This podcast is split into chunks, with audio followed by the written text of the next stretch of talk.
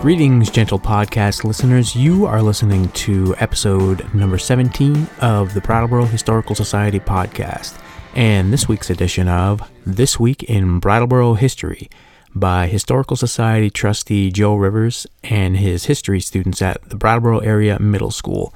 Released onto the World Wide Web Wednesday, November 11th, 2015. It was 96 years ago this week that the residents of Brattleboro were contemplating the building of the Brattleboro Memorial Armory. The Great War, later known as World War I, had ended one year earlier, November 11, 1918.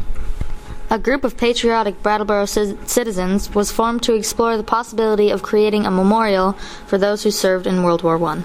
At the time, there was also a need to provide space for the local company of the Vermont National Guard to house their equipment and conduct drills.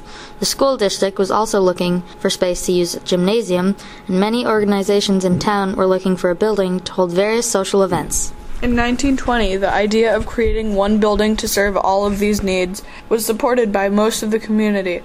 Funds were secured from the state of Vermont, the town of Brattleboro, and a war fund specifically set aside for Brattleboro's efforts during World War I.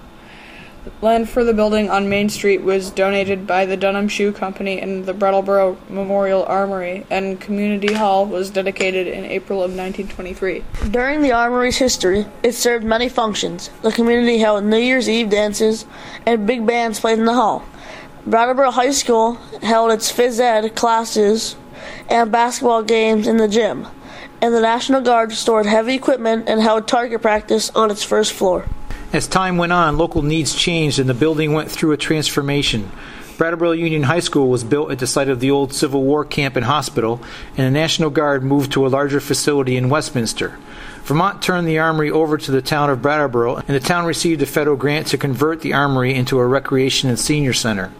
In 1978, the Armory was renamed the Gibson Aiken Center after two local politicians who had served as both Vermont governors and United States senators. Today, many people just call it the Rec Center. The building continues to serve the community 92 years after its dedication. The history of the National Guard in Brattleboro has also evolved over time. Some people trace the beginnings of the Vermont National Guard back to 1724, when Fort Dummer was built in this area and militia soldiers were stationed at the fort.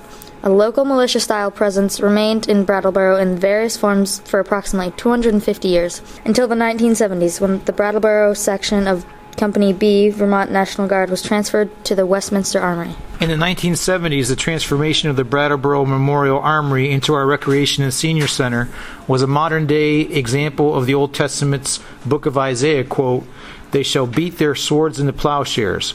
President Ronald Reagan said in his 1987 address to the United Nations, There is one common hope, the hope that mankind will one day beat its swords into plowshares, the hope of peace. Here in Brattleboro, with the conversion of the armory, we turned our swords into plowshares a decade before President Reagan's address to the United Nations. As we honor our veterans and remind ourselves of their sacrifices to secure our freedoms, it is good to remember our nation's quest for a more perfect union and how our pursuit of this common hope for peace causes us to evolve and change. It was 96 years ago this week that our town was wondering how to memorialize those who sacrificed in the Great War. In these challenging times, it is left to us to honor and thank those who continue to serve our country and its residents. We'd like to thank Sam for researching and Alyssa, Sebastian, Eli, and Jared for reading This Week in Brattleboro History. Thank you for listening to the Brattleboro Historical Society podcast. We hope you've enjoyed the program.